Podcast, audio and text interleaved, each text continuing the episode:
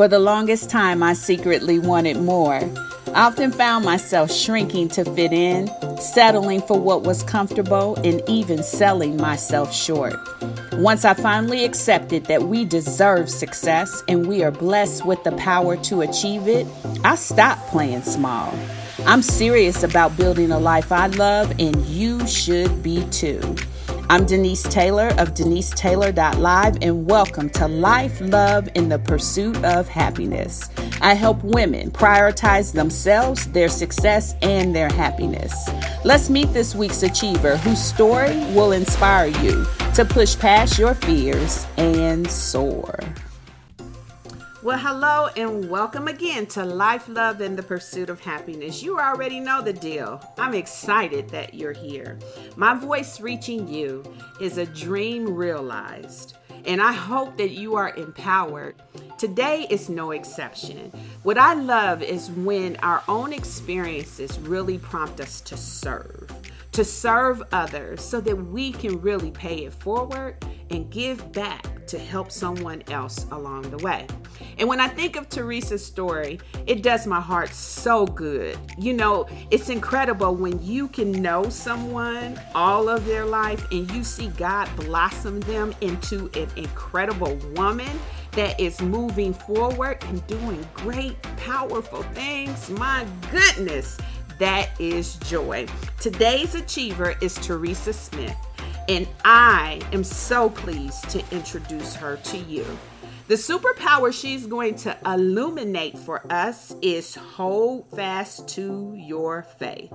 In the midst of us talking, she got a little choked up.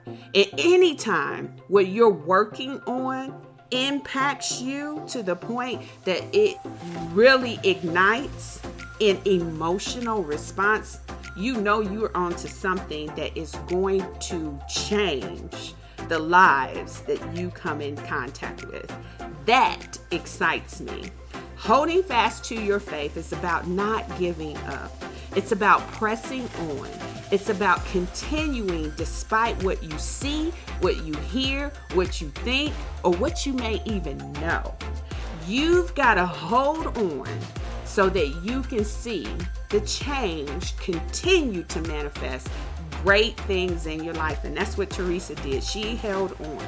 Take a listen to her story. It will encourage you, it will help you to know that faith is a great thing to hold on to.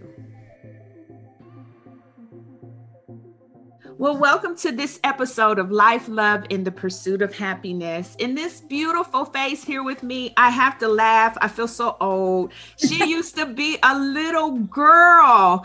Uh, we attended the same church when she was just a little girl. Now she has blossomed into a beautiful woman. Not only is she a wife, she's a mom, but she is a blossoming entrepreneur and a doctoral student. So um, she's gotten older, I've gotten wiser. How about we'll go? Today, we're going to anchor in on the pursuit of happiness, true happiness that overflows to others. And that's what I thought about when I thought about Teresa. Uh, she's growing stronger and she's thriving in her service to others, specifically serving the generation coming behind her. She's paying it forward. In fact, she's stretching it forward. Welcome to Life, Love, and the Pursuit of Happiness, Teresa. Thanks for having me. Ah, the whole grown version of you. Do us a favor and introduce our introduce yourself and tell us about your personal story of stretching, which is what you're all about. All about. Sure. So again, my name is Teresa Smith. I um, I'm originally from Milwaukee, Wisconsin, and I currently reside in Chicago, Illinois. Mm-hmm. Uh, I'm a wife, a mom, a doctoral candidate in an educational leadership program, an assistant director of financial aid, um, a new author and founder of Why Not Stretch, an educational firm. Um, and um, my journey of stretching, it really began in high school. Uh, unbeknownst to me, you know, I was stretching, but I'm very reflective. And when I start to think about it, it began in high school when I just completely didn't understand algebra. Mm-hmm. And it felt like when I started algebra, everyone was on chapter three and I was on chapter one. Mm-hmm. And so um, I used to use the fact that I was introverted, that I didn't like to appear dumb, that I didn't like asking questions. I would just kind of fake it till I make it, but that didn't last long. And so I had to stretch beyond um, how I felt, what was comfortable, and stay after class when my girls were going out every single day until I got algebra. And once I got it, I became a, a tutor. And so um, I stretched in that way. And then the way I ended in college, I stretched after everyone started to receive their their acceptance letters, which is senior year, right? Mm-hmm. And uh, that's when something clicked, like, oh, I need to kind of start planning my future. Mm-hmm. So um, because I wasn't the A plus student, and I've never really visited my counselor um, I stumbled in their office and I really didn't get much guidance because I didn't look good on paper. And so that led me to navigate this college going process on my own. And so I did stretch in that way, meaning that even though when uh, my counselor didn't think I was good enough for college because it wasn't offered up as an option, mm-hmm. I still pursued it, mm-hmm. pursued it alone. And I made a lot of mistakes that cost me. And so, you know, I'm just I got to a point where I just was very reflective um, in my life and just looking back, I'm like, man, if I would have stretched a little more when it was free, maybe I wouldn't have made such costly mistakes in college. I did the right thing by going after, believing in myself, but it took more than that. And so um, that's that's where my journey to stretching began. Oh, that, that's fantastic. And what I love is your transparency I love the fact that you are giving a voice and a testimony to the student who is not the top of the class student, to the student who may be struggling to the student that's not so sure or doesn't look good on paper. I love that.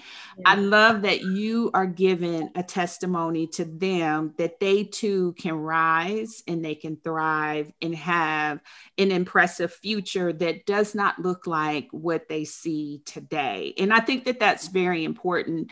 And I even think back on my own experience because you know, when you don't know, you just don't know, right? Right, and, right. and for me, you know, my parents went to high school and graduated high school. But when I look at my two older brothers, neither one of them graduated high school. So I didn't have that course charted for me that said, this is how you figure these things out.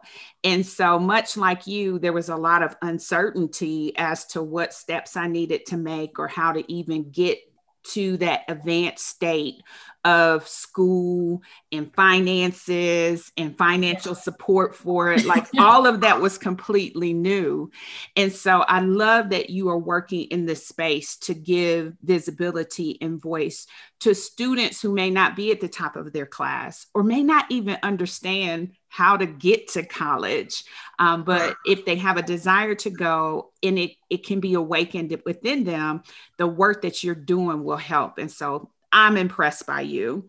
So, your firm, Why Not Stretch? Tell us about how you are stretching to serve the next generation. Sure. So, um, I kind of went over everything that I'm doing. And before the firm became a firm, Why Not Stretch? Uh, my nine to five leaked into churches, um, homes. Students were in my home. Um, my husband, he uh, he was a dean at the time. He's a teacher now, and his students became my students. so um, naturally, so I've always stretched mm-hmm. beyond whatever my schedule was to make sure students really navigated the process. The only problem is that I became more like a a firefighter that uh, was, you know, extinguishing fires instead of preventing them. Mm. You know, and um, that's much harder to do.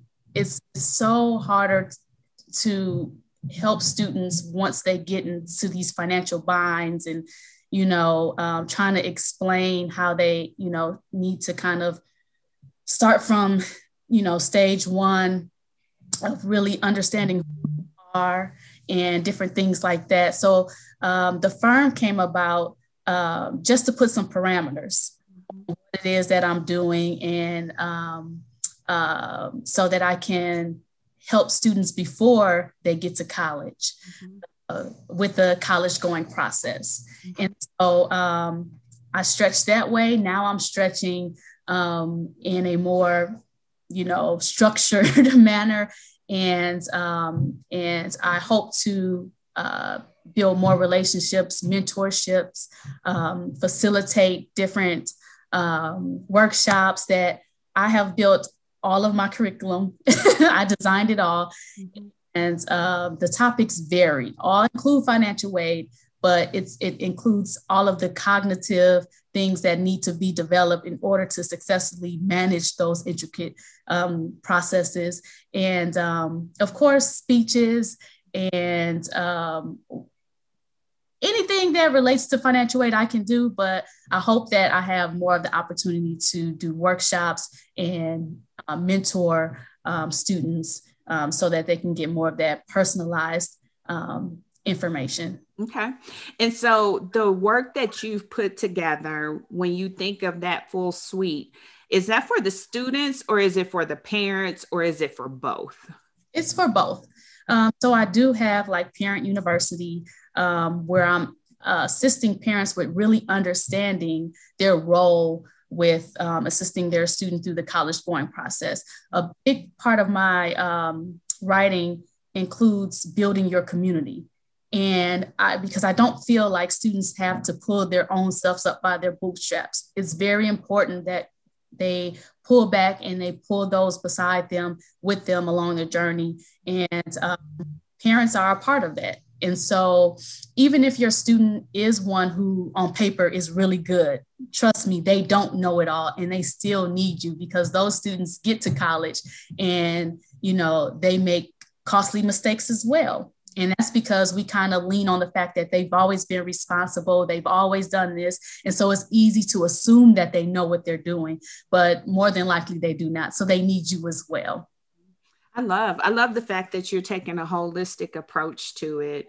Um, because in many cases, especially for me, because I was a first generation college student for our family, um, that is something that would have likely been helpful for us to have, right? Because there were certain things that my parents couldn't help me navigate, right? There were certain things that were new to me. I know when I got to college and they were talking about the college of this and the college of that, like that was all completely foreign to me. And so there was like an education that had to happen for me to even understand the structure of a university and the structure of a school and that deans are associated with each of the schools and you know these professors are associated associated with each of the schools and what the heck is a prerequisite? You know like it was just all completely brand new to me. And again being first generation it wasn't like i could tap into the experience of my parents to be able to help me navigate that. And so i love the fact that you're taking a holistic approach to say here's how you can develop your squad your tribe to be able to come alongside you and give you that type of support now, one of the things I saw you note, it says one of your primary objectives is graduating without debilitating amounts of debt.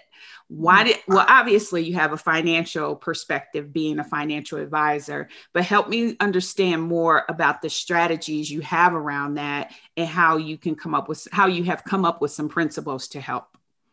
Sure. And um, so, as far as strategies, it's about financial awareness. Um, and so just knowing what you're getting yourself into, what questions to ask. Not all loans are necessarily bad loans, um, but when you go into it and you're just borrowing and you're just selecting accept and you don't know what's going on, then more than likely after you graduate, you're either going to default on those loans or you're going to become so overwhelmed with the thought of those loans that um, you just completely ignore them, which ends up in default. I see it happen all, you know, um, over and over and over again. Or students, um, they wish they would have never borrowed that amount. Maybe they wish they would have never borrowed more than what they needed. They were just completely ignorant to the process. And so it's just helping students to understand on a basic level at this point uh, because there's stages to it, right? And so at this point, it's just understanding how their decisions are attached to other things and and just making sure that they understand that so they can become a little more intentional with what they do and so i think that students have to be a little more purposeful if you know you're borrowing 5000 in in loans then maybe you'll do a little bit more networking in college, or maybe you'll be more intentional about assuming the type of internship that's going to land you a job. You know, you move a little differently when you know you have a certain responsibility mm-hmm. um, and you become a little you, you get the hustler spirit and you know what you have to do because you don't want to graduate and don't have a job to pay back the loans or you don't want to um, maybe accept a job where you're they're giving you 45 thousand, but you know that you need to make 50 in order to live comfortably and pay back those loans. Mm-hmm. And so uh, it's just being aware of your finances and what you're getting yourself into um, and knowing your options mm-hmm. and so a lot of times like you said because you didn't have anyone that um, could show you prior to i kind of was the same way my sister who's an older sister who's older than me she was an A1 student. And so she had scholarships galore. Her rooming board was paid for. So her journey was a lot different than mine. And so when she got to college, I only followed her footsteps, not knowing that that full tuition I would have to pay that she didn't, you know, and that's because she handled her business in high school. And so um, it's just making sure students know that they um, that they have options and helping them choose the best option for them. And um, again, uh, well, not again, but students sometimes they go into these situations and it's only because it's their dream school and these dream schools turn into nightmares and so you know making that real to them making debt real to them and, um, and so yeah that's that's how i plan on doing it just making students more financially aware of, of the entire process so here's a couple things that came to mind as you were talking i think one of the things that i personally didn't understand is how much of a resume was being written for me from the ninth grade forward. Like I I did not understand that. And I think that, you know, it's a lot to put on a middle schooler, but I think helping them understand what really is happening in terms of your academic resume when you enter the ninth grade and having a straight up conversation with them because that translates to money and helping them understand that is key because I don't really think in some cases, at least in my experience, like college conversations didn't really start happening till the summer between sophomore and junior year, right? And if you didn't do some really good foundational work your freshman and sophomore year, you were on an uphill battle and mm-hmm. let alone if you was a hood rat like me but that's a whole nother conversation but you were on an uphill battle in terms of the educational process and so i think some yes. of the things that you're talking about is how do we get the appropriate awareness with the right wording to the younger students so that they understand the impact of those choices and decisions that are happening when they're entering into high school and they aren't just becoming the focal towards the end of that experience. The other thing that I heard you say that I think resonates very strongly is the appropriate education about finances and about money. You know i'm thinking back to when my when my uh, oldest daughter was in uh, eighth grade i used to leave work and i would go to her after school program and i would teach the eighth graders in after school money class and mm-hmm. that was just something I decided to do. Like, y'all in aftercare, I'm gonna come and I'm gonna teach y'all about money. And we talked about budgets and we talked about taxes and we talked about, you know, all of these different things that unfortunately conversations are not being held about but that was something i decided to do for myself. And you know we were in wisconsin at the time and we took a field trip to chicago and we went to where money was being printed up. We went to the money museum. Like it was a really big deal. Yeah. but if nobody is helping them to understand expenses and loans and money and how it functions. You know, I will never forget the look on their faces when I was like, Your taxes come out of the check. And they were like, What? You know, like they had no perception. Like, I'm like, Yeah, they take their money up front, you know. and so they had no perception of that. And I think we have to start having money conversations in a way that children can begin to understand them. Because to your point, all I know is you told me you were going to give me $6,500. That's all I know. And yep. I'm just checking the box, like, give it to me, because in my mind, I have no perception about loan. I have no perception about repayment. I have no perception about interest rate. Like, I am unlearned in this because yeah. we aren't having the right kind of money conversations. Now, I imagine your curriculum has some perspective of that. And that's probably what has driven you to your compelling why you're doing what you're doing, along with just the desire to give back. Of course, because I initially, when, uh, because it all started because I was mad. I was just mad. Um, and initially, I was like, you know, I'm going to tell everyone about you know the financial aid process and how all this works. And then i began to sit back sit back and think like hey you know what? If they're anything like me and a lot of the students that end up in financial um, ruin or um, what have you they didn't even know they were good enough for college. You know you know what? They don't even know themselves. You know they're they they haven't even tapped into uh, really um, become self-knowledgeable, self-directed, and um, self-empowered enough to navigate these processes. And so that's why it's very important that I harp on that students should develop these things so that they're able to handle the financial processes. Mm-hmm who come in and they're self-knowledgeable they're self-directed and they know how to ask the questions. They know that if they don't understand something that they can ask for clarity or if they want to challenge something they can challenge it. Um, they can handle those processes of financial aid even if they're ignorant to them because they have those that cognitive ability that critical thinking those different things to where it helps them on their journey. And so yes, my curriculum does, it, it, it, encompasses all of that because I know that I can't just start with financial aid for my intended population. And so um, I start pretty much in your mind. We have to get your mind right. We have to make sure that you understand that you're capable uh, to achieve whatever your heart's desire. And that has to be separate from any decisions that you made that are based upon survival, which a lot of students are making decisions not because they want to do things, but it's based upon just survival mode or trauma. They're doing these things because they have to, not because they want to. And it's just pointing them back in that direction. If you don't have anything um, up against you, what does your life look like? Let's get to that point and then let's start building. Let's start stretching to that person. Mm-hmm.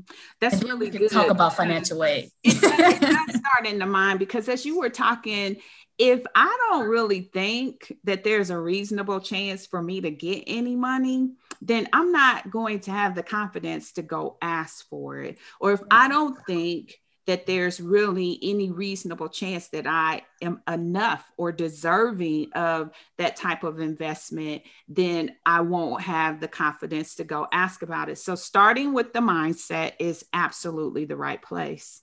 Yeah, and I see it all the time. The people that you just want to help, they never ask for help.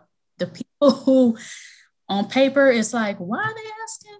You know, they are going to ask mm-hmm. and ask again and then they're going to send someone else and they're going to ask again. So um, it's just it's a it's a cultural thing. It's it's um, you know it's i don't understand it but we're not even taught to challenge some of these systems. We're not taught to you know be self-directed in different you know ways. And so yeah definitely.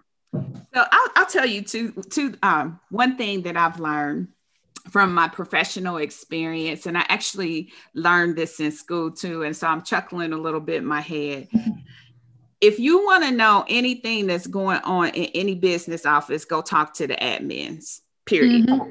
they period. they know every like they really run the office so they know everything that's going on in the office and I remember that one of the deliberate things that I did was I got to know the ladies that worked in the financial aid office. And I would just show up there because they knew where money was. and if you keep showing up and you keep asking and you forge the right relationships, I'm telling you, it does make a difference how you come in, how you approach them, because much like the administrators in any business office know what's going on, those people who work in that financial aid office, they know where the money is and they will help you when they feel compelled and have a desire to. But if you show up with a stank attitude, you show up and you're not accommodating, you show up and you're not being respectful, like all of these different factors that go back to that whole sense of awareness and how to have relationships and dealings, you aren't taking advantage of the people that are there in resource to be able to help you. But I'm telling you, I hate to I hate to coin it as the ladies, but the ladies who work in the finance office, they know where the money is for sure. Yeah, it, I always tell students all the time, you catch more you catch more bees with honey, mm-hmm. and that's just that's just that you know. And so you have to build relationships wherever you go. Absolutely. You go. And um, it's very important and it takes you a long way. One of my my the uh, shows that I don't watch a lot of TV, I don't have time, but um, I've been watching um, Undercover Billionaire. Mm-hmm. And I'm not sure if you're familiar, but uh, they give these billionaires uh, $100, a car, and a cell phone, and they drop them off in a city that they're unfamiliar with. Mm-hmm. So they can't use any of their previous connections. They can't use anything, and they have to build a company from the ground up, and it has to be a million dollar uh, um, company uh, after 90 days. Mm-hmm. And so it's very interesting to see how they tackle this. They can't tackle it by themselves. They don't have any money, they don't have a place to stay or anything and how they are able to start they all have this common thing and they have this thing in common where they are not afraid to ask for help they are not afraid to reach to their their neighbor um, and the one thing they point out is that nine times out of ten people are good and people are really going if they people really want have a desire to help you will not know unless you ask and that's how they're able to even go into real estate. They have nothing to put in, but they're because of their their approach, uh, they put their heart on the line and they simply ask for help. They have housing. Next thing you know, they're building relationships. These relationships are meet. Um, it's it's leading to other networks. Next thing you know, they're making the money. They're building the businesses, and it's all because they simply asked for help they were approachable. They knew exactly what they wanted and they honed in on it and they went after it. Wow, that's incredible. I haven't yeah. seen that, but you you just added it to my list. oh, I enjoy it. Love to see compelling stories where we all have a chance to get a life lesson from it to understand how we can navigate situations better and and you know when you were talking the one thing that came to mind is something i hear patrice washington says uh, say all the time which is you never know who's watching you who has the power to bless you and so right. when you start talking about how you operate and how you show up and it is so critically important whether it's this scenario or any scenario. And that is why the type of workshop work that you're doing to round out the person, to round out the experience and the mindset and the skill sets are so important because you absolutely have no idea who is around you that can be a blessing to you. Now I'm gonna add that show to my list because that sounds like a good one. Yeah, especially this season because there's a, a, a black woman on there. Oh wow. Yep, yep. yep. I have to yep. now look, you're gonna make me go Google. All right. And so it says that um, your firm considers stretching as a process of expanding one's mindset by doing and exploring more while in high school. Tell us more about what you mean by exploring more and how does a student stretch more effectively? Sure. So, um, when you're in high school, you have your set curriculum. And um, you have your set uh, readings and different things like that.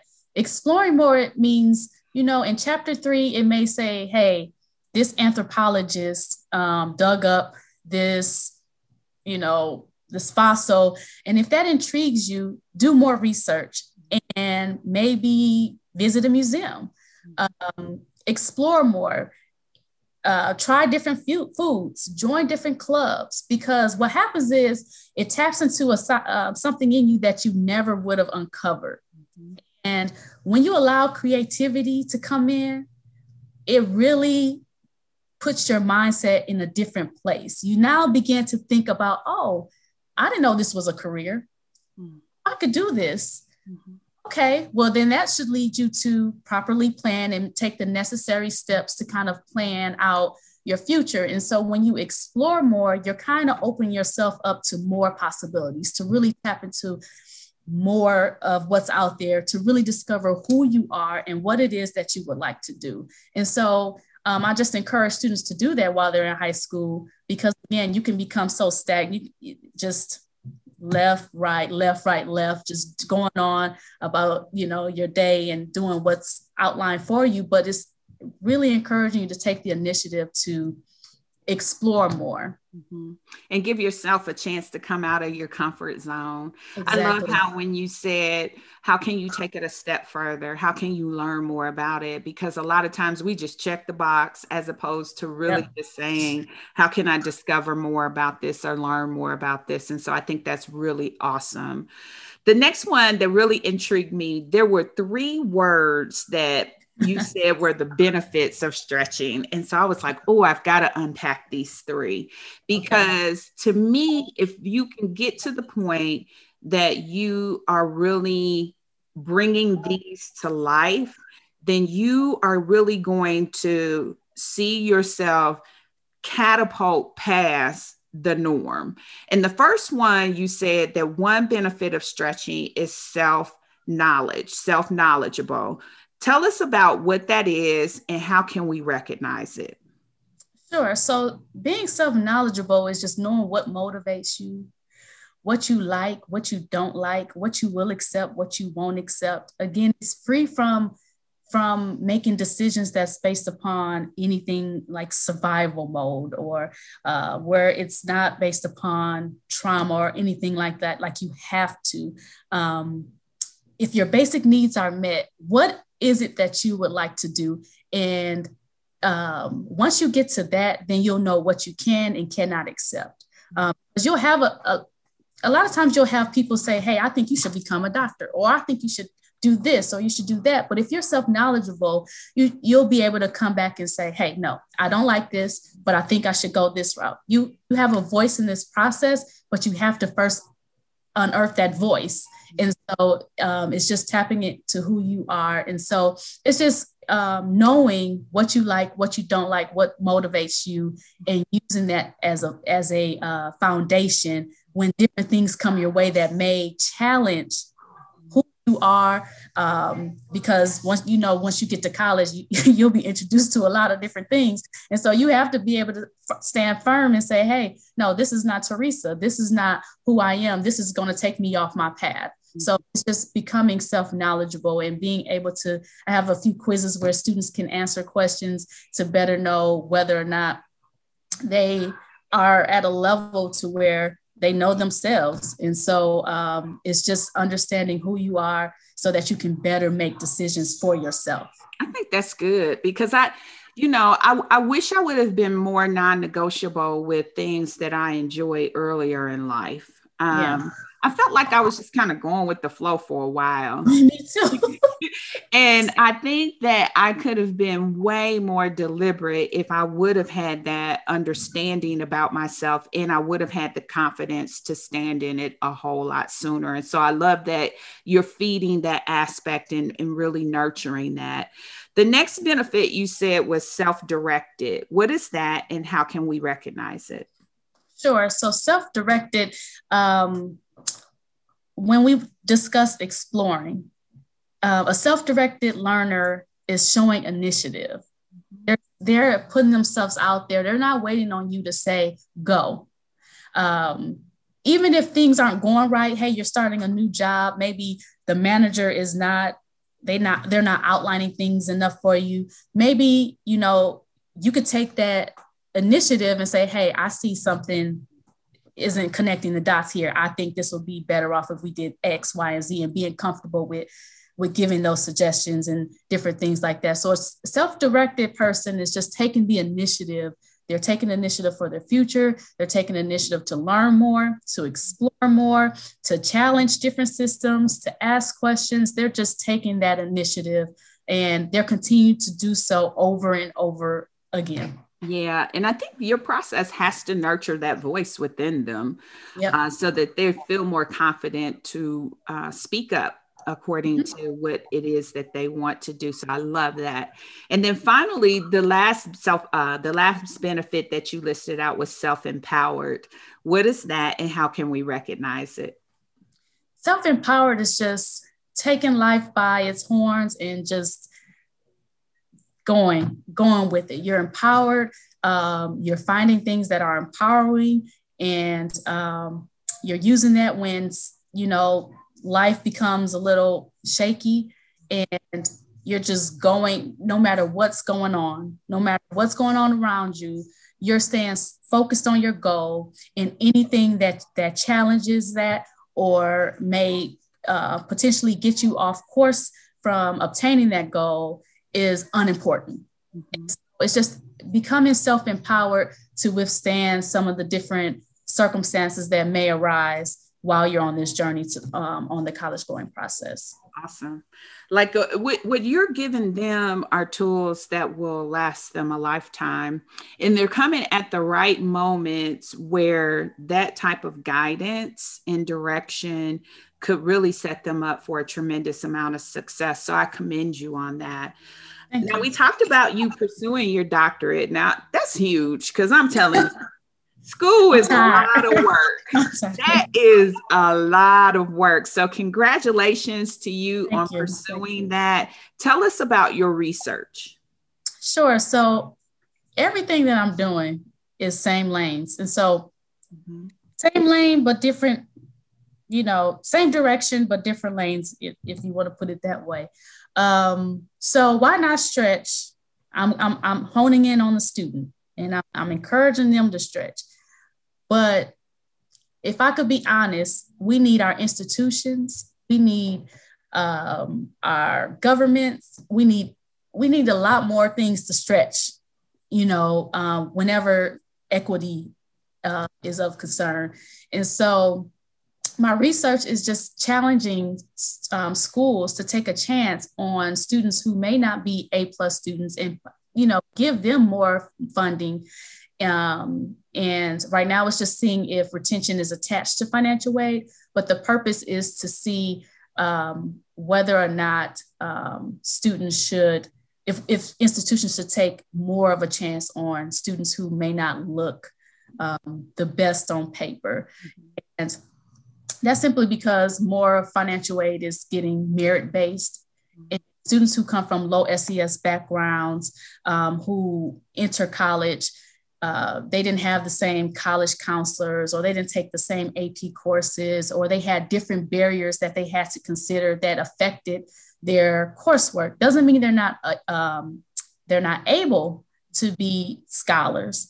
It's just they had some other things that affected that But unfortunately, if you're offering money based upon just merit and they have other variables to consider, um, I want you to look at those and, and possibly take a chance um, because a lot of students who may not look good on paper, they typically, myself included, once they start and they're given the chance, they prove themselves that they are capable. It's just that if they didn't have other things going on, yeah. possibly, you know, but if we are determining who's getting money based upon just, you know, the merit piece, mm-hmm.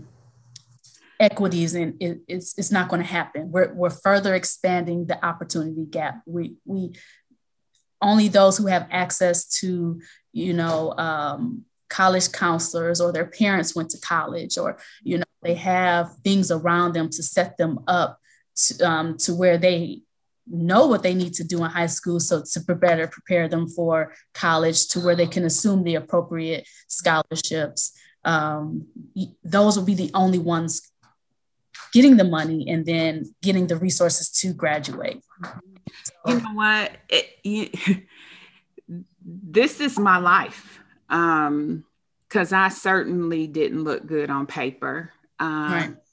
i think back to when it came time to even apply to college i remember saying to my mom who did all of the applications that she was wasting her time that they would never let me in and a lot of it is just the fact that i didn't have a reality for it it seemed yeah. so foreign to me and so I absolutely did not look good on paper. And just being very transparent with you, when I got into school, I was accepted on a probationary pay, uh, basis mm-hmm. um, where I had to go to school three months early to take remedial classes. Mm-hmm. I had to take remedial classes for math. I had to take remedial classes for reading to kind of prove that they would give me a shot at going to the university. And I remember when that paper arrived saying that they were even going to let me in on a probationary basis. Mm-hmm. I was shocked. I was in awe. I literally sat in a chair for what seemed like hours, just staring at the paper because I could not believe that they were going to give me a chance. Now, um, I mentioned earlier, I had no perspective. I didn't understand anything about the college language, but that was a very defining moment and turning point for my life when I went to school, when I was one of those people that you talked about who did not look good on paper at all, right? Who got a shot and went. And when I graduated four years later, I graduated with the President's Distinguished Award from the university. And so I agree with you. I agree with you wholeheartedly that there has to be more taken into consideration because there's a lot of factors surrounding someone's experience, and sometimes they just need support and a chance that was my life, right? That was yeah. the life where I entered in. I didn't look good on paper, but when I came out, I looked great on paper, right? See? And so I think that what you're working on is is tremendously valuable because I lived it, right? And yeah. I had a chance where fortunately the university gave me an acceptance that was probationary, but I took full advantage of it. And so I think your research is spot on. And I think being a voice to say this is why the universities need to consider more than merit and performance um, is huge um, because I have gone on to live what I would say is a pretty successful life and accomplish a lot of great things. But if I wouldn't have had someone who ignored what the paper said and still gave me a chance, um, my life probably would have been completely different. So I commend you for your research. Now you can add author to your resume too. I mean, you got it going on, okay? you can add author to your resume. So tell us a little bit about your writing journey. Um, many start, you know, especially as a new wife, new in the sense of me. I'm 26 years in, so you definitely knew. um, but a new wife, a new mom, you know, you've got to blossom in a career. You're working on your doctoral degree, and in addition to that, you are an author. So tell us about that journey and congratulations. Thank you. Oh, that that journey stretched me. it stretched me because um oh, I began writing it out of anger. Um, I just was so mad. It was whenever I would hit some type of high moment, um, it just seemed like life came tumbling down once I got a notification that a student loan payment was due. I had the job and I had the degrees and I wasn't paying, I didn't pay for my master's. I'm not paying for my doctorate degree. And um, so it's like, you know, I, I got, I was going, everything was going good.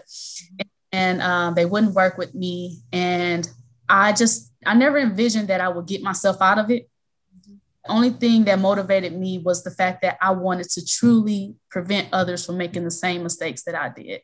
I know how to do that.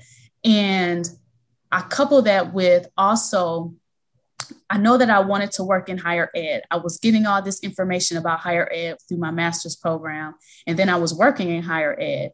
But I wanted to work with students to prepare them for me. Once they meet me, I want you to come prepared.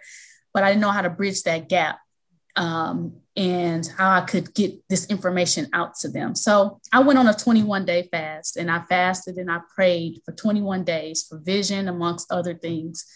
And after the fast was over, I, I didn't hear from God. I didn't know what way to go.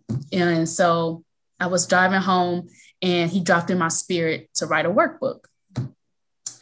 So I got, I was so excited about it that I just began writing. I drew everything that you see in my my workbook. I I drew myself. It's it's all coming from me, and I wrote it. And whenever I would stop writing it, it seemed like I was never satisfied with my work. I was never satisfied with different things. It always pushed me. Life always pushed me back to the vision, and I was happiest when I was working working it. But there came a time when it was complete, and again, I, I said before, I'm an introvert. And me putting this workbook out there meant that I would have to be really open and really transparent to a lot of people who don't know me. And so I sat on it. And then, no matter how many people told me it was really good, you know, it just was never enough. Then all of a sudden, I became this person that I, I didn't recognize. Like I, I was fearful and I was discouraged. I lacked confidence. I, I, I didn't know why I was doing it. You know, it was just, a, I was a new Teresa. And, um, and so then um, I decided to pitch it to a publisher just to see if I was good enough. Um, unfortunately, and they loved it and they picked it up. And i'm like okay they picked it up so i have to release it.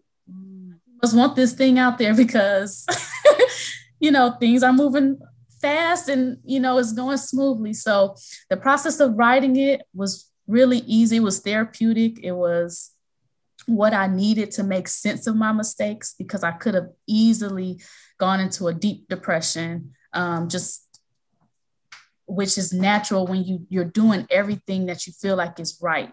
You're trying to get on a good foot but one thing that's hovering over you won't let you go. And my student loans. You know i start thinking about future life my home my vacations. If i were to default on my my student loans i i would have nowhere to go. And so um it was the one way that i was able to make sense of my mistakes mm-hmm purpose in my mistakes is if I could prevent someone else from making those mistakes. And so um, that is when you get past success to significance and you begin to realize that what you experienced was not in vain. And by telling your story, you can help someone else. Yeah. And I love that it brings tears to your eyes only because that means it's a work of your heart. Yeah. It came from the authentic, transparent place of your experiences. And it is going to be a blessing to those who receive it. And so, to you, Teresa, I say thank you for your courage. Thank you for lifting your voice. Thank you for getting past those trouble moments where you had questions of worthiness and questions of whether or not it was going to be well received and needed that assurance when all along you were great. Thank you for Thank you. pushing past and bringing it to life because it will make a difference. It absolutely will. And when you feel it in your heart like that, that's when transformation can occur.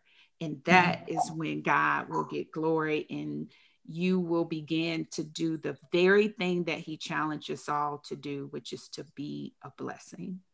And so he has tor- turned your mourning into dancing. Yeah. He has given you a praise for what you've been through. And he has taken those moments of anger and given oh, yeah. purpose.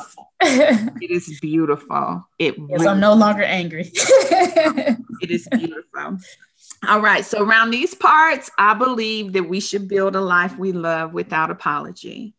And as we close out, I want you to drop some wisdom. So here we go. Mm-hmm. If you could tell your younger self a life wisdom, what would you tell your younger self? Oh, my younger self. Um, to before before I make any um, decisions, life altering decisions, before I settle settle in on um, a negative thought, before I um, something that I would later regret, sit in it. Um, I learned that more now than ever in a marriage, but just simply sit in it. Um, because um, when you sit in it, you're allowed to do some reflective work. You're able to um, um come from a different place. Mm-hmm. And um, when you're coming from a place where you're not filled with just emotion, you can make better decisions. You can say what you mean without hurting anyone. You can choose the right path that is for you. So before you make any of those decisions, just sit in it and um, be and being okay with waiting until you get a distinct um, direction as to where you should go or what you should say or how you should do it. And so I always have to go back to college, uh, the college going process. Um, it's, it's one of the things I encourage students to do before jumping into a, a, a school or a degree program because you're simply bored or you're simply, um, you, can't make a, a post about something exciting or nothing's really going for you. You have to use that time to just sit in it and you'll discover a lot of things about you and and something will happen. You'll interact with the right people, things will open up, and it's going to encourage you to take maybe a better route, a different route, uh, a life saving route if you just sit in it and you just you don't move hastily. You you, you uh, operate in patience. And so i would encourage my younger self to just sit in it. Oh my god that's so priceless. That's really good. That's wise all right. Love wisdom. What would you tell your younger self about love if you could? Um, offer grace. Um, I I used to be one that would easily, I mean, I wouldn't give you a chance. And this is friendships, relationships. You make a mistake and then I will sabotage the relationship to where it was, you know, you, couldn't return from it. And so it's just to offer grace, the same grace that you need, the same grace that you're given, the same grace that is required. Um, you just have to give that to others um, because most people are are good, especially if you you know uh, started off in in some type of friendship or relationship or something like that. Um, and so just give it some grace and um, and and yeah, you'll just you'll further cultivate what love is when you do that. That's beautiful. And then finally, happiness wisdom. What would you tell your younger self about happiness if you could? Oh, happiness is found in life's most simple pleasures. It's, it's it's just being able to step outside and take in the the sunlight, the the just the ability to um, move, your limbs, the ability to think, the ability, you know, to just have an uh, opportunity to correct your mistakes. Mm-hmm. So happiness is just being grateful in the simple things, taking um, heart to the simple things in life, and it's it's not deep at all. Wow. And yeah, so yeah. Well, listen, you have blossomed into one beautiful woman. Thank you. I say that from the very bottom of my heart. I um I don't throw out compliments easily, but what I see and sense in you is a tremendous amount of growth, God growth, maturity, and I am just so honored to be able to talk with you and get to know you as Teresa, the woman, and not the little girl, because you are simply beautiful inside and out. And I want you to know that and never forget that. I also want to say one last thing to you is that success looks so good on you. And oh, thank, thank, you so much for thriving. Thank you so much for serving and giving back. And also for stretching, of course. All right. Thank you so much for being with me, Teresa. I appreciate it. Thank you. Once again, I told you, Teresa is exquisite as a young woman continuing to serve others her life is going to be blessed indeed. Why not stretch? I'm telling you, we have to stretch so that we can give more. We have to stretch so that we can do more. We have to stretch so that we can be more. And I love of her decision to help the generation coming behind her to not make the same mistakes and to take full advantage of opportunities that will benefit them. That is what it's all about.